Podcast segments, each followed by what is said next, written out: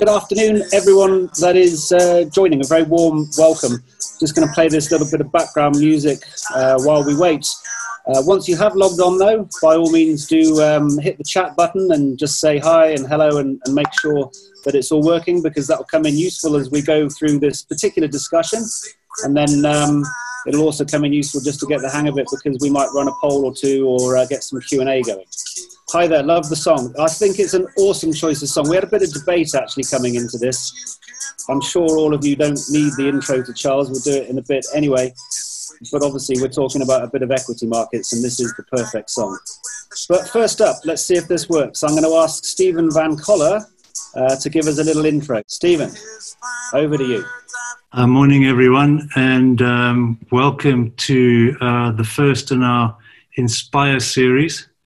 Um, we, you know, obviously we're in a very difficult, challenging time for everyone, and I've always said to people, you know, don't waste a crisis. So, um, really going through the changes that COVID have put on our new normal, as they they call it, uh, we thought it would be really interesting to speak to different people in different industries, different CEOs, CFOs who are actually running businesses, and um, you know, seeing how they're making changes one of the most important things I've always said is that um, you know when you're in a crisis, the best thing you can do is actually discuss it with um, other people. Don't try and you know solve it for yourself. So this Inspire series is a part of that. Just learning from other people, understanding what they're doing, and maybe being able to ask them a few questions.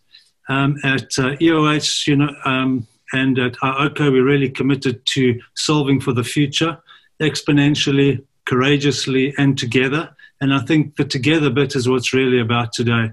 Let's be courageous in the, in the, in the change and let's uh, see how we can do it together. We're doing that, you know, with our, our clients, our companies, um, within the company, with our colleagues and the communities by just engaging people in this in- inclusive and innovative culture that uh, has been driving our growth and positive uh, uh change the real essence of of today is uh, you know coming together and getting some ideas out of it, sharing them, and then um, you know taking them back into our workplaces, into our communities, so that we can all manage this change that we're going through as best possible. Uh, today, we've actually um, got someone who I've known for some time. I'm actually one of his clients. Um, and this is Charles Savage, someone who I've really admired for some time. He uh, was very courageous in going out with a brand new model for um, trading equities. He's the CEO of Easy Equities, and um, they've had a slow burn for some time because really they were ahead of their time and we're really looking to change the industry. He'll, he'll talk a bit about that today, and it's really about sticking to what you believe in, be passionate about it, um, have this massive transformational purpose, and then um, emotionally believe it, and eventually it'll come right. And you'll talk a little bit about that now, as uh, COVID has forced everyone into, you know, digital management of invest investments, and they've seen massive growth over the last three months.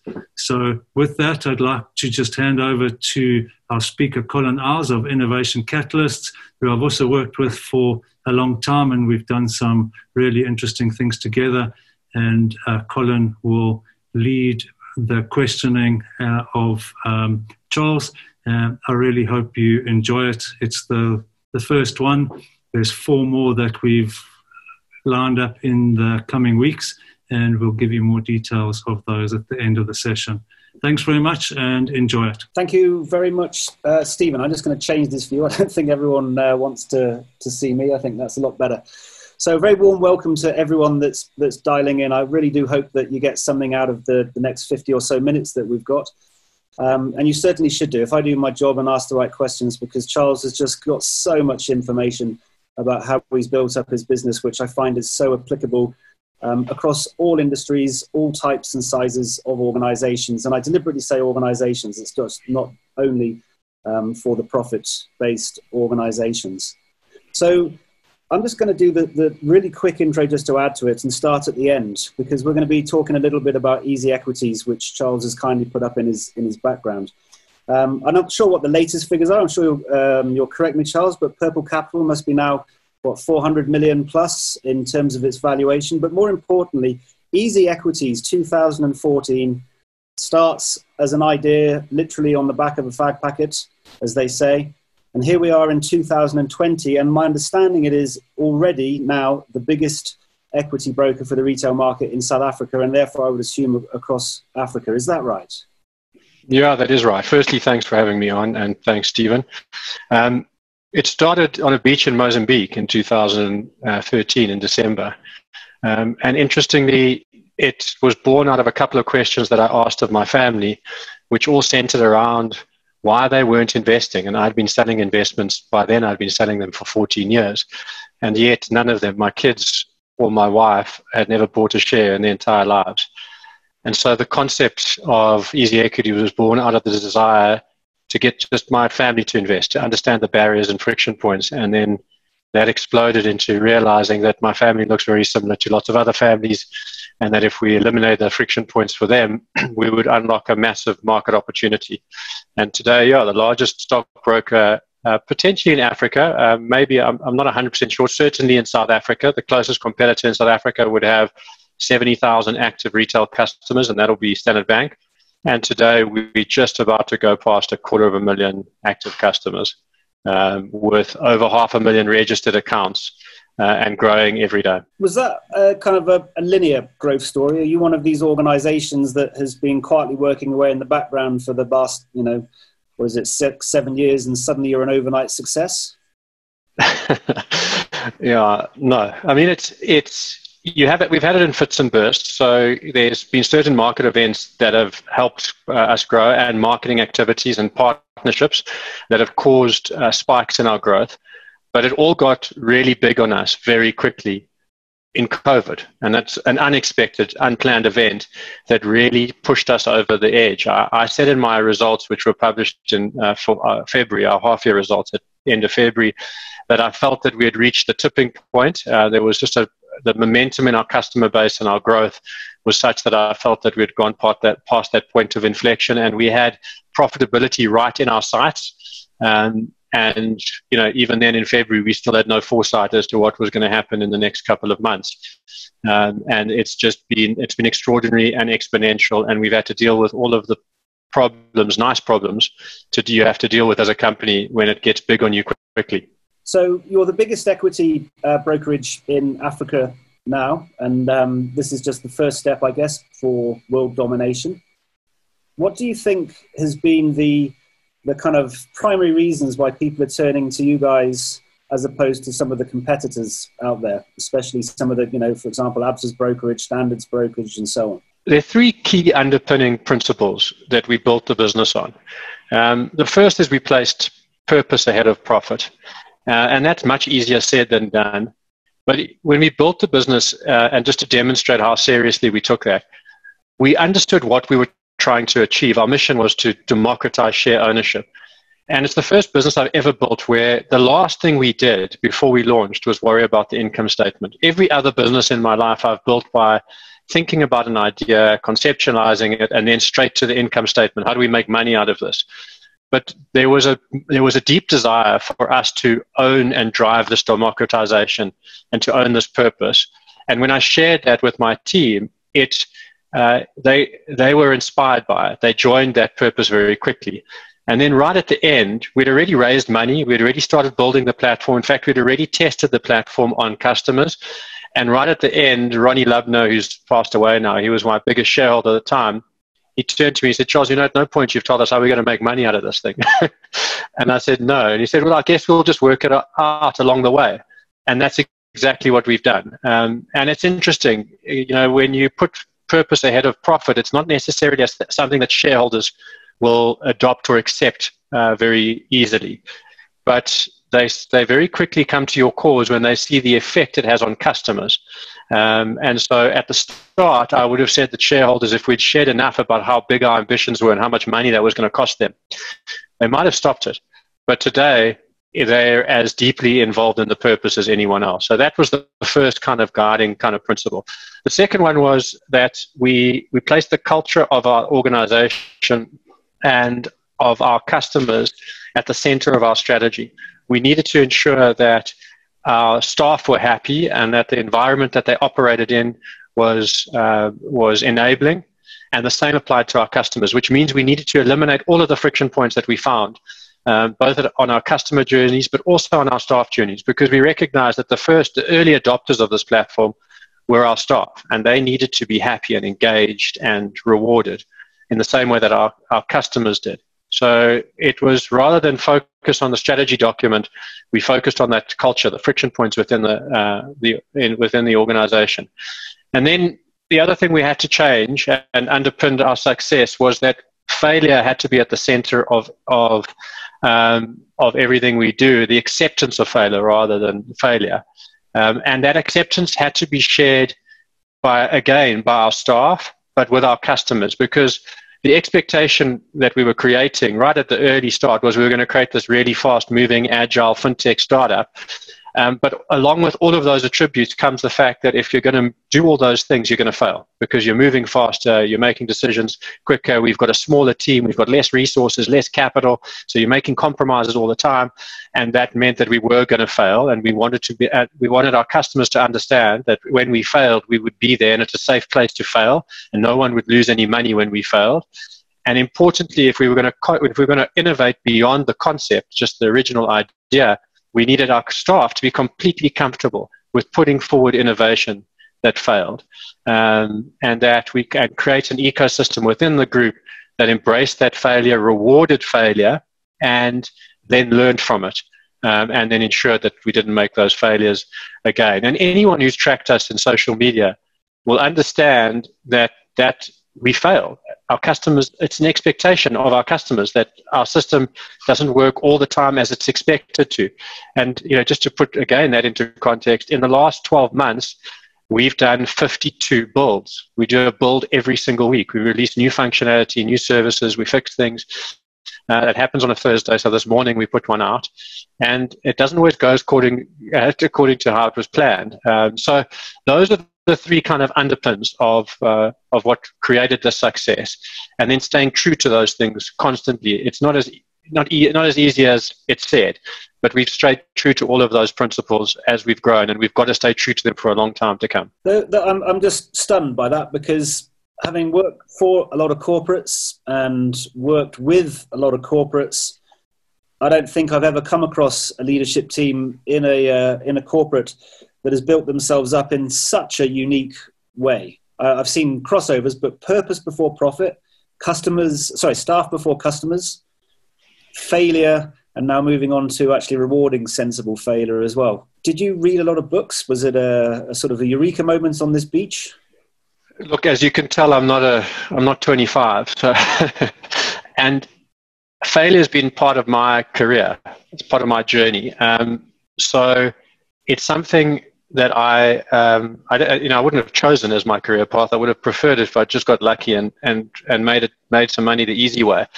But anyone who knows my career knows that uh, at GT247.com, which is part of the Purple Group, we, we built that business in 2000. In seven years, we were operating in 44 countries and we turned a $2 million startup into a 36 million euro uh, company in a seven year period. Um, and every single business that we opened alongside that uh, made money.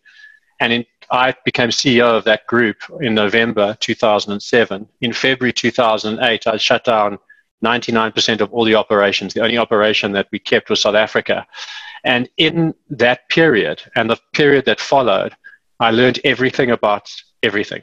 I mean, I learned nothing from 2000 to 2007 except how to spend money, I guess I was good at spending money by then. But in that failure and a, and a lot of introspection that came out of that failure, and my team who stayed, we unpacked uh, the lessons learned and realized that if we were going to be successful uh, and if people were going to um, trust us again, we needed to be open and transparent about that failure. We needed to learn from it. We needed to create strategies um, to avoid it the next time. Um, and that, so for me, failure, it wasn't, it wasn't a journey I chose. It just happened. And then I chose to stay and deal with that failure and then rebuild a business and a group out of that failure. And a whole lot of my team trusted me to do that as well.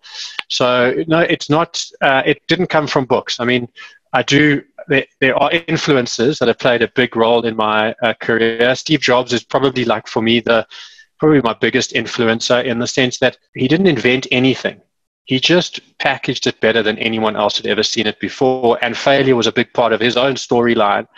And actually, in Easy Equities, we realized that we didn't have to invent anything. We didn't, you know, this is, we, in the end, we did invent fractional shares, but um, for, for South Africans. But fundamentally, 99% of what we did is we, we just repackaged old business services in an iPhone kind of way. Uh, and that, you know, that was Stephen was a was a was a big uh, influence in that fact. The other one, which I drew a lot of um, inspiration from, was Uber, and I still I'm an investor in Uber. I'm a shareholder, disgruntled shareholder. Um, I don't know how Uber's going to make money. I really don't. I can't see them getting over that tipping point. But what I love about Uber and what really resonated with us early on was that Uber put a private driver, they democratized access to a private driver. And they were the first company that I ever was aware of that placed the, cent, the customer uh, at the center of their, um, their strategy. And they did it in two ways. The one is that they didn't market, they used their customers as their marketing force. And so they, they out um, branded their, con- their competitors by having a better customer experience, which then the customer shared with his friends and family. And I love that about Uber. And I realized that if we're going to be successful and easy, we weren't going to outmuscle Absa Bank or Standard Bank or any of the incumbents. They had more money than they, we did. But if our customers were became our brand, then they would share that experience and they would be that's much more powerful way to grow a brand. So Uber was a big influencer in that fact. And the other thing that I loved about Uber was that it doesn't matter how much you spend with Uber, you get the same service. So whether you hail a cab for a $10 ride or you hail a cab for a $200 ride, you think about the service delivery is exactly the same. There's no discrimination against the customer based on his value. And when I reflected on that moment and said, well, how does financial services deal with customers? And we discriminate. Financial services have to be the largest discriminator in the world when it comes to servicing clients. The wealthier you, you are, the more services there are to protect and retain your wealth. And when we think about financial services, actually, our job should be on the other side. Those who ha- are starting to accumulate wealth and start and need to protect it, those are the ones that need the services. But the bad news for them was there weren't any because you're just not rich enough to afford them. So Uber was a big, uh, big influence. And yes, I've read books. Um, Good to Great, I loved. Uh, think uh, uh, it's not the big that eat the small; it's the fast uh, that eat the slow. I guess was a big influencer. So lots of different uh, um, sort of points of inflection that have helped me. I guess more than anything, though, is I'm very experiential, and so I've always surrounded myself with people that are better than me and I continue to do that. Um, and so I, I, I, have mentors and I have people within my team that are just much better at doing this stuff. And so I just make sure that I keep surrounding myself with people that are better than I am. What do you think it is that draws the um, customers to you? You know, you, why is it that? Um, actually, let's break it up into two questions. Let's just start with that first part. What is it that draws the customers to you? Because you're working in a very homogenous marketplace it must be quite difficult to distinguish yourself from those major competitors. Yeah. Um, you know, there's no there's no silver bullet. If there was, it would be so easy for someone to replicate what we've done. So this is not about uh, a single strategy or a um, or a single a marketing campaign or a single individual. This is for me, it's a witch's cauldron, um, and as long as you keep putting in uh, different ingredients uh, eventually you create some magic. And when you create the magic, then protect the cauldron and make sure that what you put in doesn't take the magic away. Uh, and so for me, it, it, was a team effort. It was built on the culture of the organization and the individuals uh, within the organization. And then as we grew, we just kept adding to it. And at some point, in some instances, we put stuff in that didn't work and the magic stopped for a while. And we had to be responsible and make sure that we took that out. So there's nothing, there's no single thing. I mean, in the result, it looks so different from any other stockbroker. So when you look at it from the outside, you say, "Oh man, you know that Easy Equity doesn't look like Standard Bank," and so that's why it worked. And I guess that's 50% of the storyline. 50% is that we just look so different from the rest, and that we are. I remember when I got my first iPhone. I've actually still got it. how different that felt to my Nokia 3310. I couldn't describe why that was the iPhone, why that was going to be the phone I was going to use for the next two decades. But it felt right, and that we definitely got that right in our platform. We we had our customers had that iPhone kind of experience where they were comparing us to Nokia 3310s. So that I would say is 50% of the reason, but the other 50% is the really hard stuff, and this is where I don't think anyone can replicate it easily. In fact, I find it almost I could never replicate it myself again, and I'm a key architect in this. Is that the people DNA of our business? Is where the other 50% of the magic happens. Um, and that's across the organization from, you know, accountants within the business that are being thrown, that get presented with new income statements every six months. So they're constantly having to change the way they report, manage, um, uh, and manage the business through to the tech team at the back office who are delivering 52 builds a year. And that team are mostly out of banks and financial institutions that used to do maybe two builds a year. So they had to change the way they operated, all the way through to our our brand marketing team, who are just an extraordinary collection of talent. None of them came from financial services, not a single one. And some of them are actors and playwrights, others are engineers, um, and so and they are not the the people that you expected to find on a financial services brand team, but they are exactly right um, as a team. Uh, so it's 50% what we built on the platform, that iPhone kind of experience, but the other 50% is in the people DNA of the organization. And that's the piece that I protect the most. Because if we lose that people DNA, we lose our innovation, we lose our culture, we lose the stuff that I can't replicate. Because I've been asked a lot of times, you know, Charles, if I gave you 150 million, which is roughly what it cost us to build this business, probably a bit more, probably closer to 200 million. But if somebody came to me and said, Charles, I'll give you 200 million, replicate easy equities, I'd take your money back. I can't, do, I wouldn't be able to do it again. There's things going on that I can't put my finger on, um, and it's in that people DNA. That's fascinating. Um, Astro Teller, he's the CEO of the X company, um, which was formerly Google X. I guess many might know him on the call for the uh, autonomous car, the first one that they um, produced, and many other crazy inventions, the Google Glasses, which didn't do so well. But he said something, you know, very interesting. He said that it takes him 18 months to beat the engineers out of the engineers he employs. Which what he meant was exactly where your point three there. He wants them to fail. He wants them to experiment. He wants wastage and duplication. He wants them to uh, to test things and play with things. And virtually everything that they'd learnt in software engineering before going and working for him, he has to unwind. How do you find it employing people coming from a background of banking where they've been doing two releases a year and now they're moving into this 52 one release a week cycle? It was tough. Um, and what we did is we, we changed the HR of our entire group. We, we moved to Agile. Um, it's now three years ago because it was a, it's a framework that obviously came out of the tech space that was gaining popularity. But I was personally looking for a more enabling HR culture within the organization to contain this business. Selfishly, I wanted to create an environment that I never felt I had to leave. And it's funny how corporates, we climb the ladder and then we are asked to leave. Why do we do that? Why do we kick out the most experienced uh, talent? And it's just the corporate culture kicks us off because there are things that we want when we get to the top or we've spent our time that an organization won't what doesn't want to give us. So for example, you know, our dream at Easy Equities is to provide a workspace where people can choose where they want to work, who they want to work with, on which projects uh, inspire them.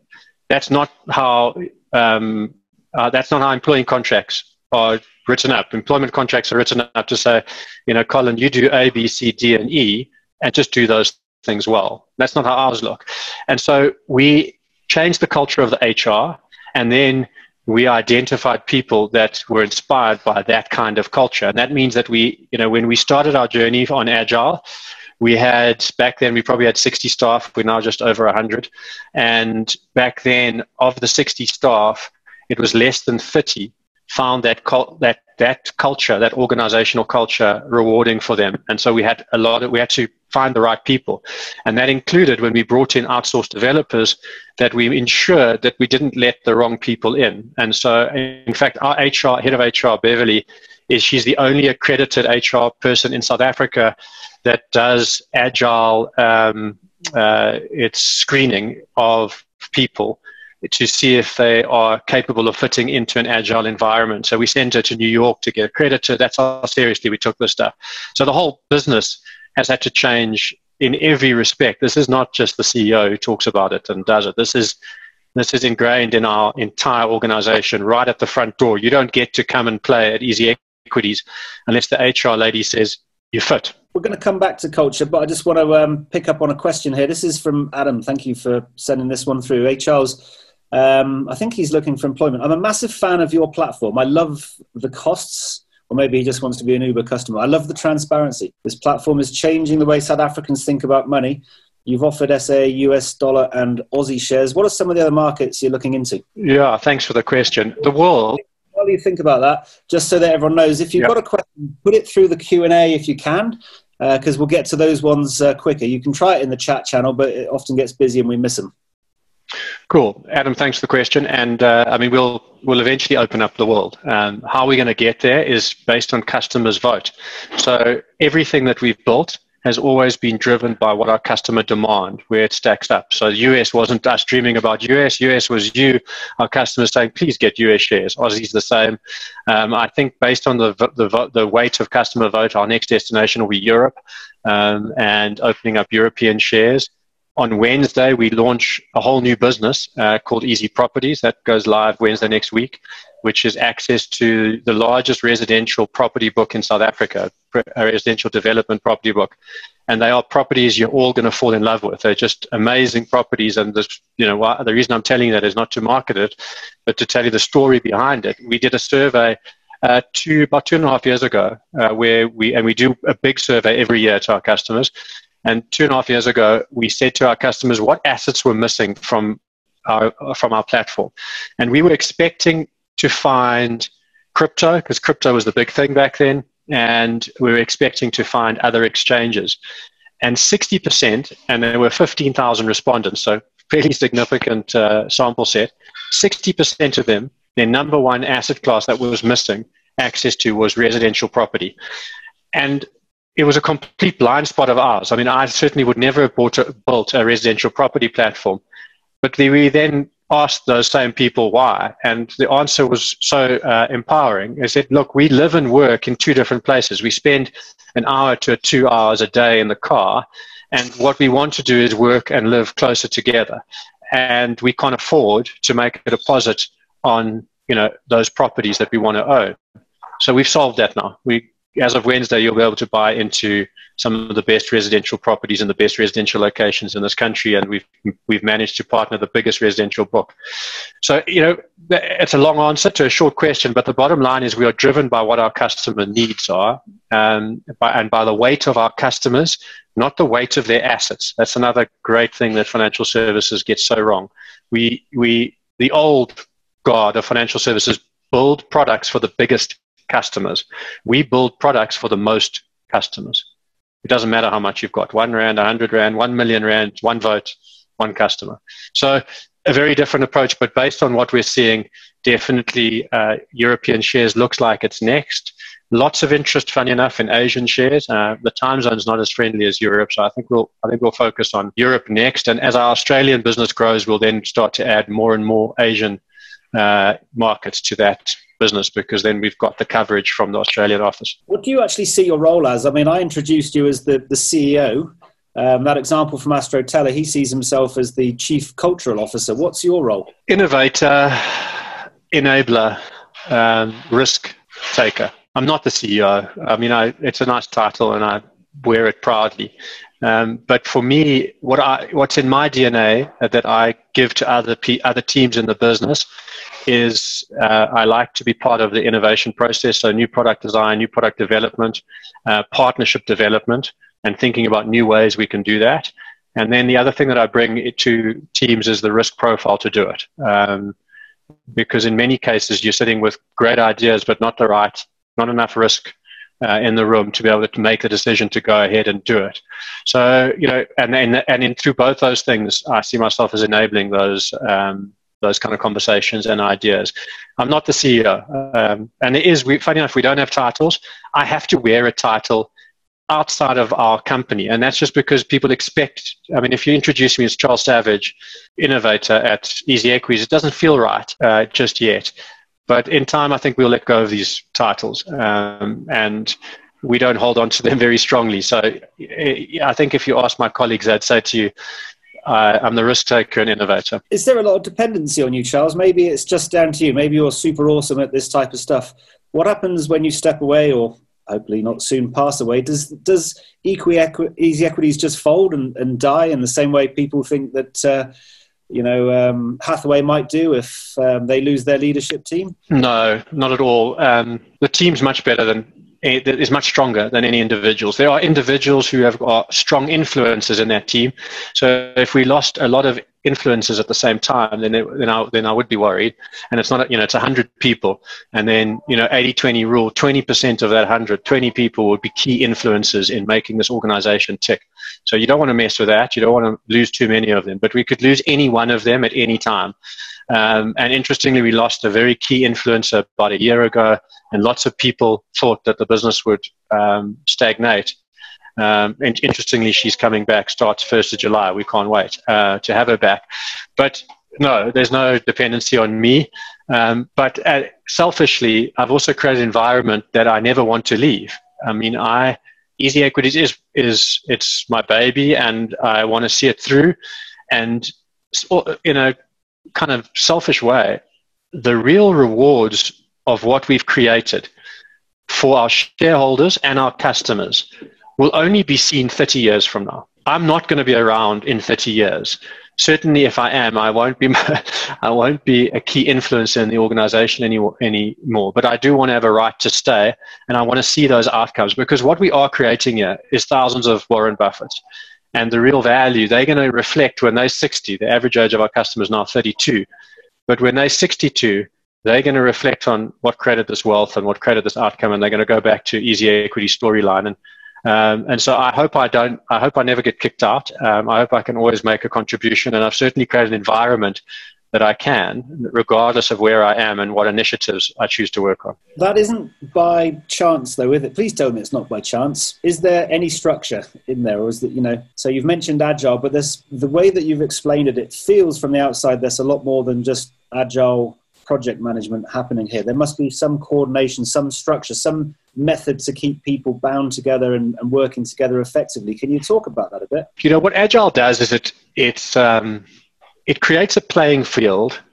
and it sort of but the playing field has got lines and their goals but there's nothing else. The rule book is unfilled in Agile. And it's probably the most uncomfortable thing about Agile is there's no set rule book. It just sets a framework, a playing field.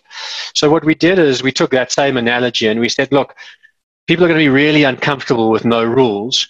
So let's split the playing field into three zones and say that if you play in a zone, there are a set of outcomes that we're expecting from you. So we've got attack, which we call grow, uh, and I am the coach of grow.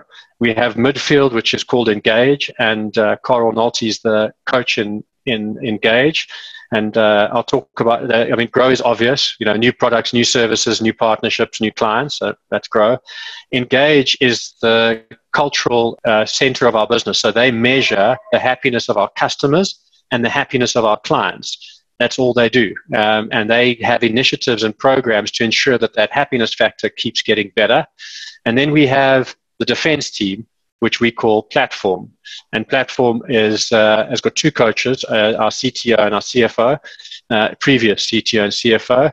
And Platform is all about scalability, stability, throughput, uh, efficiency, and so they have the zones that you play in have got a set of rules or outcomes that you measure that team again. And so it's easy. If we talk about grow, how many goals have we scored? You know, we signed that we signing the Capitec deal as we speak. We've done the Satrix deal. We did the Bidvest deal. Um, we've grown into our customer base. And so it's very easy to measure the success and everything that we do in grow, it must be measurable against those outcomes. Uh, and then the same applies within the zones. And that just makes it easier for staff to decide where they want to play on the field. We allowed people to choose where they wanted to play. And it was fascinating. It ended up with 20% in the front office grow uh, and then the balance was split. So that balance 60% was split uh, evenly, uh, 80% was split evenly, 40-40 between Engage. And so we we actually when we when we let staff choose where they wanted to be, we realized as a growth business we had we didn't have enough people in grow and we didn't have enough people. And so we had to go out and go we need more people. And we had to try and encourage some of the other players to say hey come on man. We you know we don't have enough players here and grow. And this is why you should join us. And we sort of inspired them to come and join us. But we let people self-select and decide where they wanted to play on the field. And then we worked out whether we had enough. And uh, and people move. You don't have to stay as an attacker uh, all the time. You know attack is it's tiring. There are times where you just want to go. You know what? I'm happy. Let me go work in the engage team for a while. It's much softer stuff, and the measurement criteria are you know a bit more fluffy than scoring goals.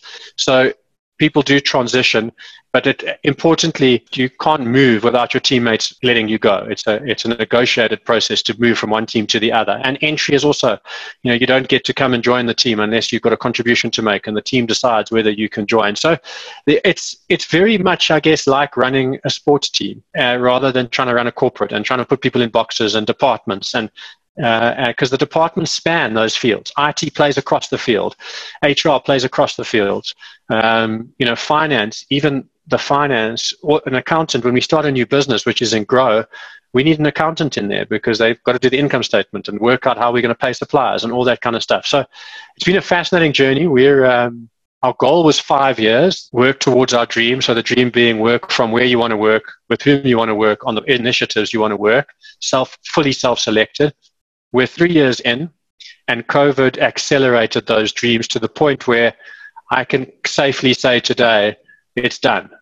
Our agile work is done. It doesn't mean it's over. The journey will continue, but the work's done. We never have to go back to work in the way that we used to work ever after this. Uh, there's no need. I'm sitting at home running the business, whether I was sitting here or Bolivia or Argentina or Russia, it would make no difference to my team. So Drucker said you can't manage what you can't measure.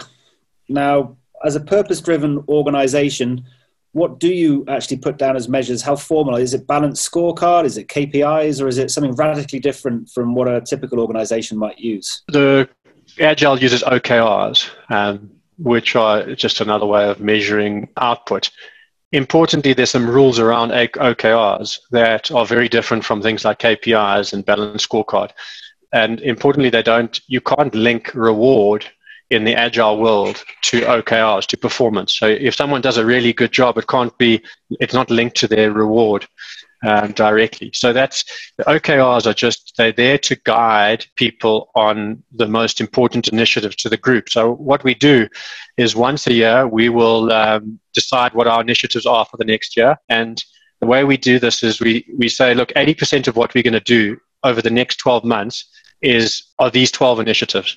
And those 12 initiatives are brought to the group uh, by all the staff. So everyone comes up with things that they think we should do. And then we go through a democratic process where people vote on those initiatives and we score them on different criteria. Uh, and then we agree them. So it's like a budget process, but a very different budget process.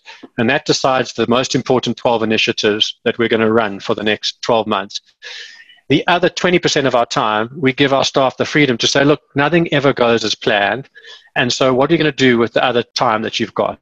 And those, you can do whatever you like. And those initiatives, you don't need uh, our, our consent or the organization's consent. And then for each of those initiatives, we measure them. We have uh, key goals associated with them. And we also measure your contribution towards those goals. Um, so if I take a simple one, this Easy Properties, which is an 18 month project now, would have been on our put onto our put on two years ago, uh, and it would have had a whole lot of measurement criteria around getting it live within a budget uh, and time frame.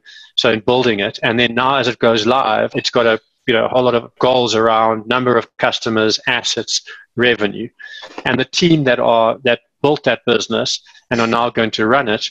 We constantly measuring their contribution to it.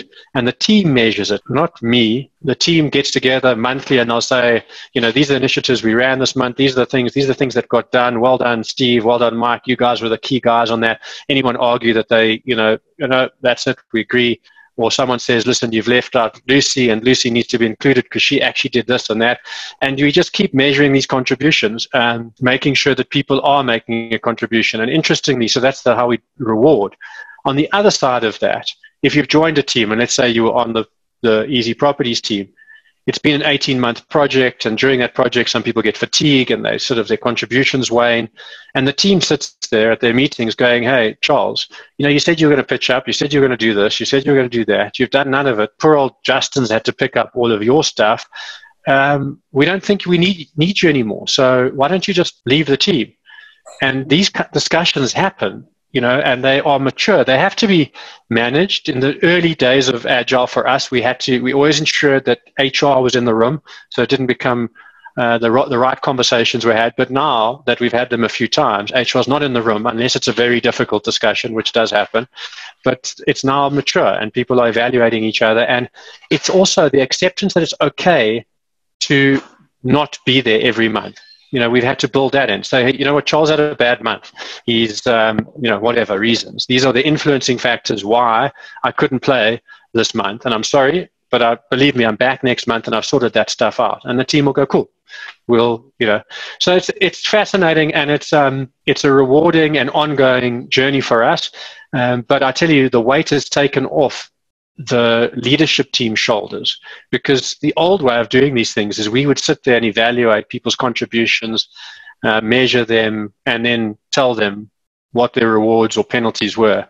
I don't do that anymore ever. I mean it's just fantastic. I never have to worry about who's getting rewarded why not. The team's doing it constantly for themselves uh, and the answers aren't mine to make. Uh, so it's a yeah it, and it's i know this probably sounds so fluffy because you know from the outside it almost doesn't feel like you can create an environment like that. And i promise you when we started agile i was like can you actually make this stuff work? I mean the, the book says the textbook says you can and there were organizations who quoted that they do and i think airbnb is probably the best case study in it. They did it uh, in an amazing way where eventually the hr they exited the hr director because she couldn't live in this agile world. Um, but uh, you can. You can create it. It does definitely start at the top um, with the leadership team accepting it because those who've got the most to lose in Agile are those who've got the titles. You know, are. That's a wonderful point, isn't it? Yeah.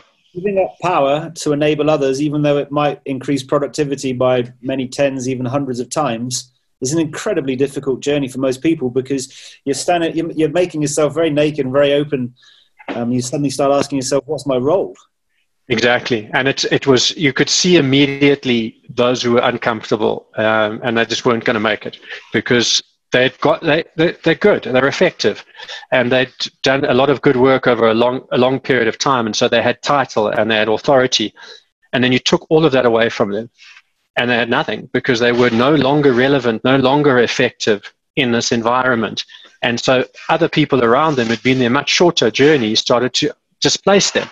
And, you know, I'm a competitive animal, so I, for me, it's like whatever, bring it on, let's go. But not everyone's like that, um, and it's such an enabling force. If you think about a new employee joining a company, let's just take a big bank like ABSA. How long is it going to take? I don't care how good you are. How long is it going to take before you are in senior management inside ABSA? A long time, a very long time. Well, I don't think anyone wants to commit to something that uh, where it, it doesn't matter how you perform, you're only going to be recognized in a long a long time. You know, they're, they're, they're 16 year old kids who, who play for Liverpool, and yet we don't allow 16 year old kids to play for, for uh, you know, listed organizations. Why not? Surely there's talent, and regardless of age. And of course there is. And this empowers the talent um, and keeps the old guard playing their A game. Uh, which is again a great um, uh, and empowering environment.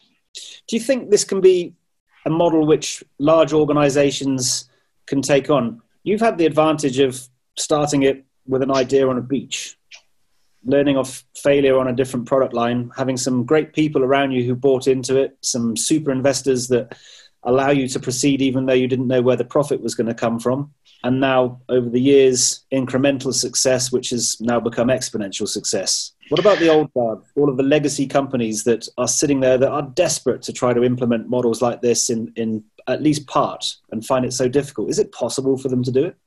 It definitely is possible, um, but much more difficult than it would be for an organization like ours.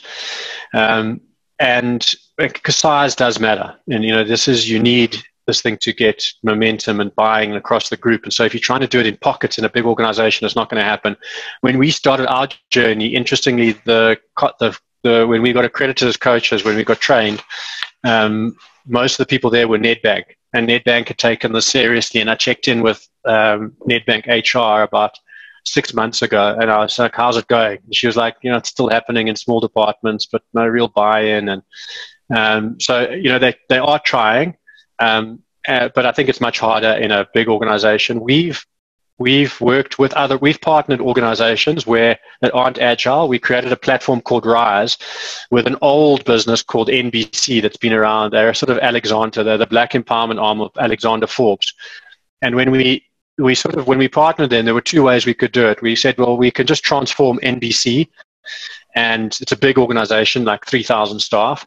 Um, or we can create NBC 2.0. And we looked at it and I said, listen, there's no chance. We're not going to, it's just going to, it's doomed to fail. There's just too much change and not enough time to precipitate that change. So we created Rise, and Rise is uh, essentially NBC 2.0. So I think in some instances you have to start again and create, you know, business 2.0.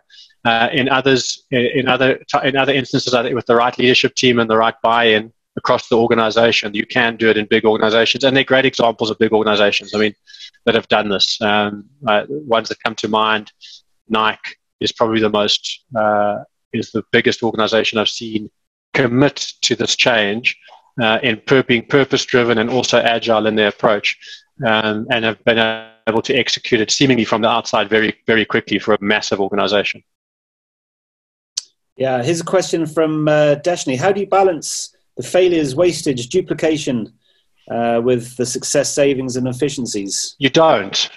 Um, because the minute you try and do, uh, if you try and limit failure, which is, is part of balance, then who knows when the next good idea, where it's going to come from. I certainly don't. I mean, I'm, you know, my track record is probably one out of 20. So, you know, if I wasn't given the luxury to fail 19 times, then, well, I wouldn't have created easy equity. So you don't. But you do ensure that the lessons from failure are made, uh, understood, and well shared. So you those those failings must be broadly shared, and then importantly, you don't you can't fail at the same thing twice. That's you get fired for that kind of stuff. So, you know, that's if those are the if you set those rules, finally you'll find it balances itself because you're not making the same mistakes over and over, and because you're sharing and educating the team, and they know, okay, well, we've made that mistake, can't make it again. You end up it just ends up balancing itself.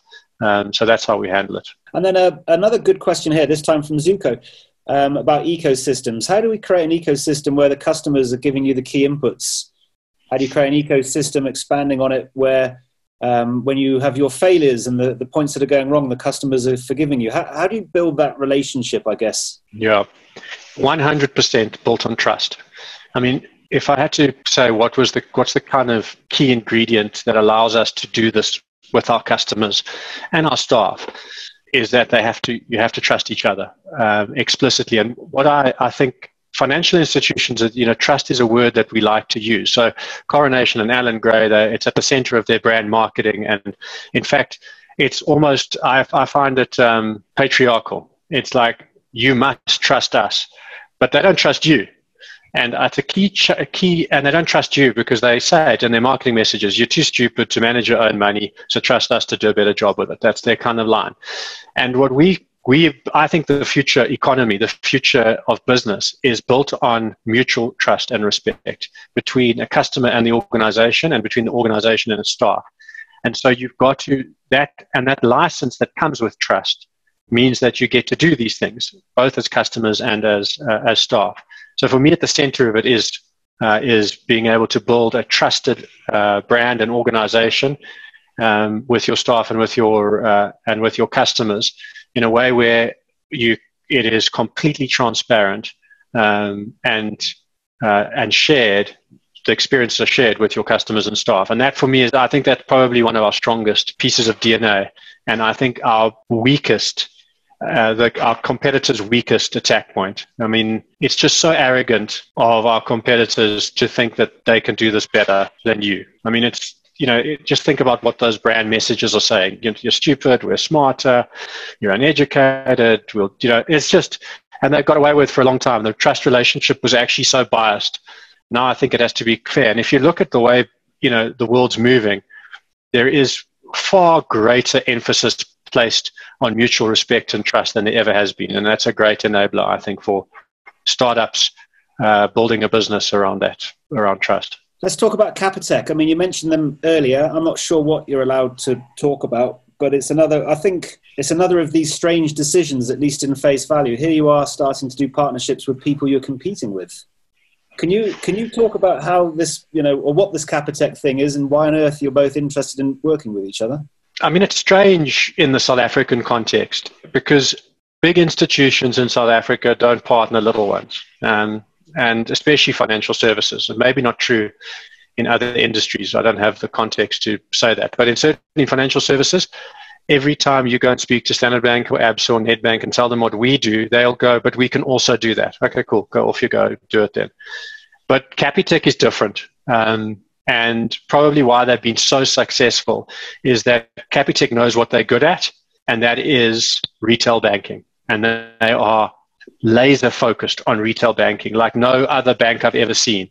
And that's all they do. They don't do anything else, they just do retail banking but they're also completely engaged in their customer needs and wants and understanding it from the data. And so they discovered that what their customer needs and wants was easy equities because they saw it in the transactions. They knew it. They, hey, these guys are depositing money into easy equities and you know they obviously did their own customer studies and data points and so they approached us and said wouldn't you like to you know, build easy equities inside Capitec Bank. And we are like, yeah, geez, are you crazy? Like when we started easy equities, we actually wrote down, we said, we're going to, we built the, the platform to partner right from the start because we realized that if you're going to democratize anything, you're not going to do it alone. And then we wrote down, we said, who would be the number one partner in South Africa? And it was Capitec. And we thought we'd have to go hunt for them. And they arrived on our door about also 18 months ago. So the deal um, is we're still in the final stages of signing it, but we've announced it. That's our so you know it's pretty much done. Um, and in July sometime, we an Easy Equities app will go live inside. It's, they call it a widget inside the Capitec banking app. And as a Capitec customer, you'll be able to buy shares right inside the Capitec um, banking experience, and you get a discount, 20% discount on brokerage as a result of uh, loyalty. Um, and you also um, it's zero rated for data because the Capitec Act, so you can actually trade shares without having any data costs, which is also a big benefit. So Capitec's a big deal for us. It's like the ultimate, ultimate partner. Uh, and interestingly, Capitec, if you listen to Gerrie's stuff more recently, Capitec sees themselves as the future wealth bank. Um, they see themselves democratizing what private banking is today and at the center of that has to be a service like ours. So it's a perfect marriage for us. One of the most purposeful organizations I've come across in, in South Africa as well. So a, a good marry up there. Yeah, uh, very much so. And so, so focus, razor focused on that purpose, which is uh, amazing to see, and also so hands-on, so entrepreneurial. Like he, here, he's he's in the decision-making process for this. Like he wouldn't this if it wasn't for him, this wouldn't have happened. And uh, it's not such a big deal for them. It's a massive deal for us. But I didn't expect to find him in so deeply in the decision-making pro- process for something so seemingly small. Um, but clearly, it's at the center of their their organization uh, about this purpose and also the fact that they're still highly entrepreneurial and engaged in what's going on in the in the group. Charles, that was absolutely fascinating. I wish we could just carry on talking for hours. And at some point, I know you're going to be asked to write a book, but make sure you call me when that happens first, please, please, because I think it's inspiring and, and incredibly insightful. Stephen, over to you. Well, thanks everyone. Thanks, Colin. Um, Charles, thanks once again for those insights. You certainly put a challenge out there. Definitely some things I want to learn about how to not have to do um, a bonus discussions. Uh, so I'll definitely be taking you up on that. Thanks very much. That was really inspiring. Um, thanks to our customers, Nashua, Nampak, Sasol, MultiChoice, and all the 300 staff who, who dialed in. I hope you all learn something and can um, uh, apply agile to your your teams. Um, well done, you know, Charles. It actually gives me enormous pre- um, pleasure to see that this this this great idea that you and I talked you, you talked me through about three years ago. I think uh, has now you know started to exponentialize. It was you know all these things take time, but uh, you're there, and I hope it just goes uh, better and better. And if we can embed you in any of our future platforms, we certainly will. But uh, you know, thanks very much to everyone else out there. Um, we do have future Aoko Inspire series next week. Um, we have Zaf Mohammed, the, the CEO of Cell-C, and he's talking really about how you know how do you uh, turn that big tanker around. Obviously, uh, something huge that they're going to have to do, but um, making inroads. We've also got Sneha Shah, the MD of Refinitiv Business Accelerator based in New York City on the 9th of July. And then um, we're looking also um, around the 16th of, of July to have John Vlismas, the former um, comedian, now businessman and lecturer on. On the 23rd of July, Anton Musgrave from Future World, and um, maybe one or two others after that. But please look out for the invites. We'd really like to have you. Um, I think these uh, sessions in this uh, crisis we're in are extremely helpful as we all look to manage our businesses in the new normal. Thanks very much, everyone, and uh, I hope you have a great Thursday. Thanks, everyone. Thanks, Charles. Thanks, Stephen. Thanks to the audience, and everyone, please stay safe until next time. Thanks, everyone. It was a pleasure.